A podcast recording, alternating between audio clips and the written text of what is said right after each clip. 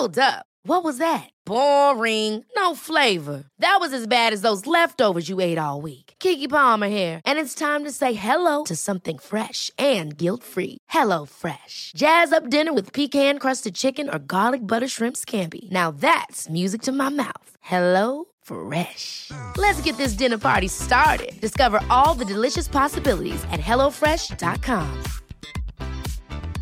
Life is full of awesome what ifs, and some not so much, like unexpected medical costs. That's why United Healthcare provides Health Protector Guard fixed indemnity insurance plans to supplement your primary plan and help manage out of pocket costs. Learn more at uh1.com. Welcome to the Oral Health Podcast. We've got the second half of our conversation with Dr. Atkins now. Um, we spoke a lot about what postcode lottery means, what that term actually boils down to when it comes to dental care and healthcare. And it was such an interesting and um, much needed conversation that it was such an important conversation that we decided it deserved its own spotlight. So I really hope that you enjoy.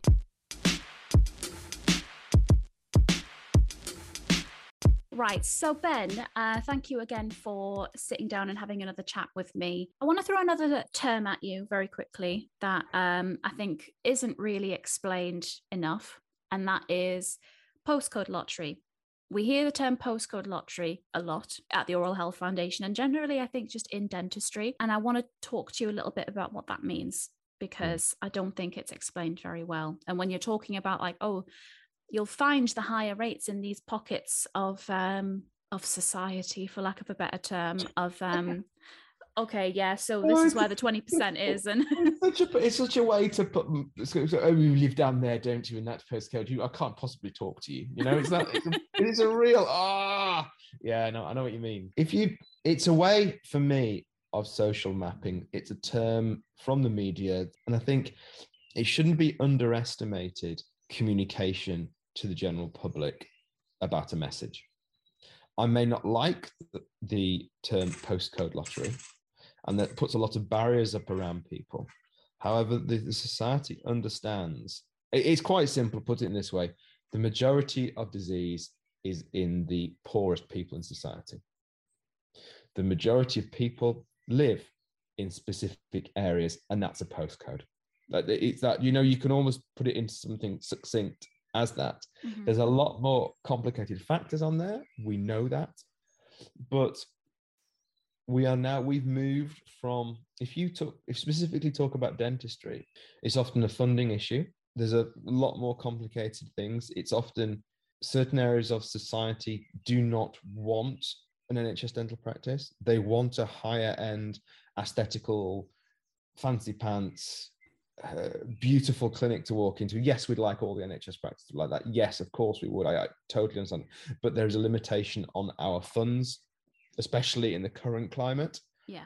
So we've got to think about targeting our NHS funds into the areas of disease. And you look at, we're looking more into population management now within the NHS. You look at the National Association of Primary Care, and they have something called the NHS Home, which is a very, an amazing journey that focuses on population management. And that means that they can then target their funds onto those lower social economic areas, the poorest people in society. And I really find it fascinating. And, and when we we worked with the Department of Health on the last prototype of contracting, actually having a chunk of money, which was our money, which we had to focus on following the NICE guidelines. If you had a high, a low decay rate, why do you need to see us every six months? You can be pushed out to two years as an adult. But if you're a high needs patient, we want to see every three months. In fact, some, some patients I'd like to come and actually brush your teeth for you, but there we go. But that, that's a, that's a different matter.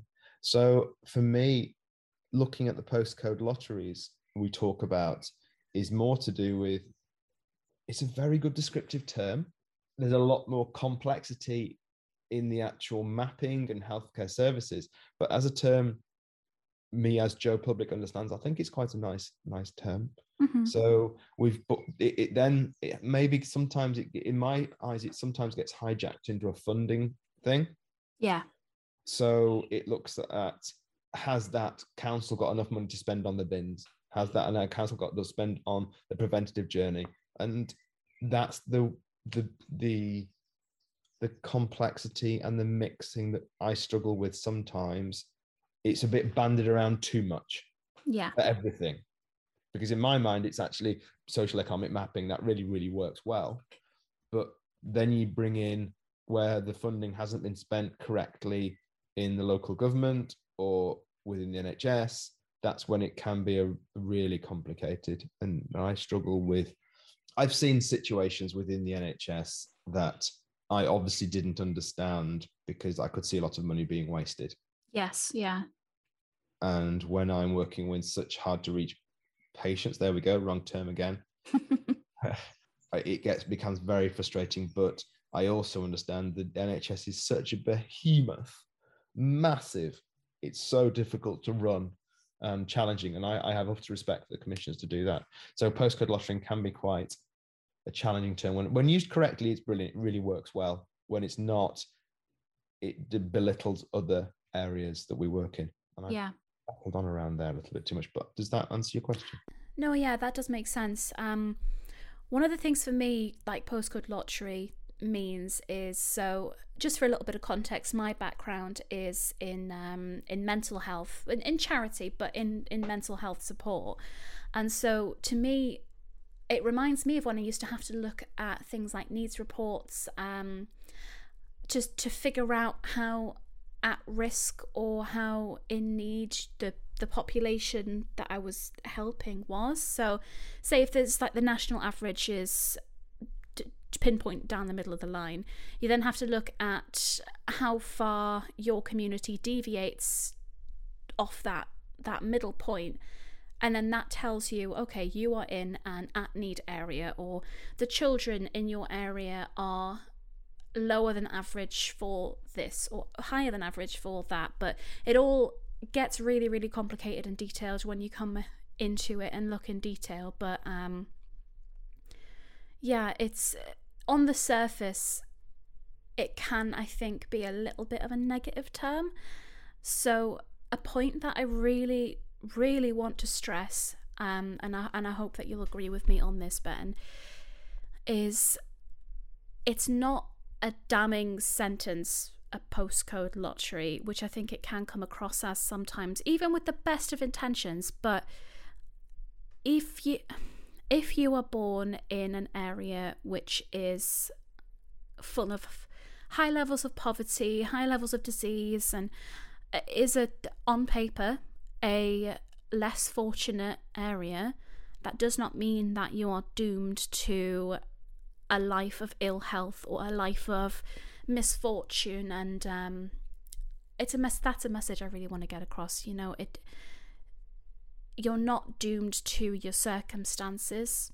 You have you have the ability to have better health but really unfortunately some things are going to be a little bit more challenging and that is awful but that's the the circumstances that we're, we're dealt sometimes and that's why we need to do more to help people that are in these areas and in these situations because they have been dealt a less fair hand than someone else and that's just not fair. It really does make sense. I'll give you another example of it. I was working with a children's charity in manchester and this was quite a large disenfranchised children's group and i was expecting the worst when i went in and the parents were bringing these kids to these book clubs. We were sitting down chatting to them and they were it turns out that their children's teeth were spotless absolutely spotless. I, was, I said i've gone in the wrong place. They've done it, it, it that was my my wrong call. Don't get me wrong we caught a couple of kids i needed to grab and, and pull into the system but stigma is wrong. It's your judgment. It's who where where you get to is down to your your drive and your tenacity and i see some amazing stories. And i try to instill that with my children my children are in a very very fortunate position that eh, and i make sure they're aware of that because you can't judge the book by its cover. You can't do that. I was lucky enough to work in Salford the majority of my professional career, and I I worked with some in some very deprived areas. And they, they were amazing. The patients were the nicest people I've ever, ever treated. The, the funny part is, I always judge people on when I see them if I'm going to get on with them or not. Because I will always get my patients in. I will always go out, shake their hands, see them, how are you doing? And I always judge the patient if I was going to get on with it. If they ask me, then how are you? I say, "Oh, how are you doing?" And if they just said, "Fine, thank you," and they just walk in, I wouldn't be judging them, but in the back of my mind, I'd think, "Oh, okay, right, yeah." Obviously, there's lots of other things going. They're scared and dentist, blah blah blah. But straight away, someone says, "Hi Ben, how you doing? You're okay? How are you? How's your day going?" And so I, it, it, it's just a little things, and I found that more people asked me how I was in the lower social economic areas than they did in the hoity-toity business areas, you know, uh-huh. and I knew which patient, patients I wanted to work with. So because I was more relaxed and treated them totally with respect, they used to come down to my reception team. Ben Ben came out and spoke to me like a human being. There were some of the uh, and and, and Sylvia, my reception goes, yeah. Why wouldn't you? That's Ben. That, that's that's that's why patients come back to see him because I treat a high court judge the same as I would be the person who was sending down in the afternoon. You know, Oh because yeah, that's life respect. Life's too short, and you. I mean, I've met some amazing people in my life, and I'm so lucky to have worked in those areas because it's about respect, and you can't judge a book by its covers. And I think that's that's the big takeaway message. Mm-hmm. If we all did that, be life would be a lot lot easier.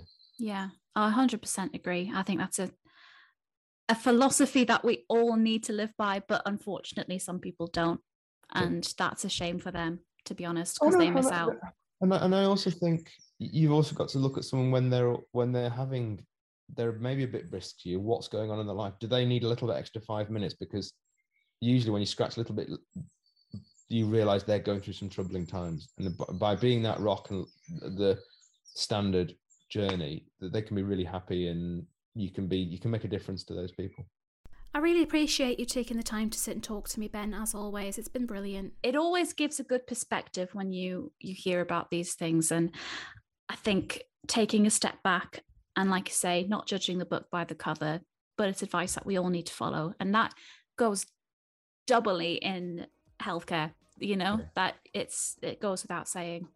Thank you again, Ben. Um, it's been a pleasure as always. My pleasure, lovely. And we'll speak soon. Dr. Ben Atkins there is a pleasure as always to talk to you, Ben. I'll link all of his information in the description of the podcast below. And if you want some more bespoke oral health advice, you can talk to our helpline or you can go to dentalhealth.org to have a look at all the information we've got available online. If you want to learn more about National Smile Month, you can go to smilemonth.org or find us on social media. Thank you once again, Ben, and thank you to you for listening.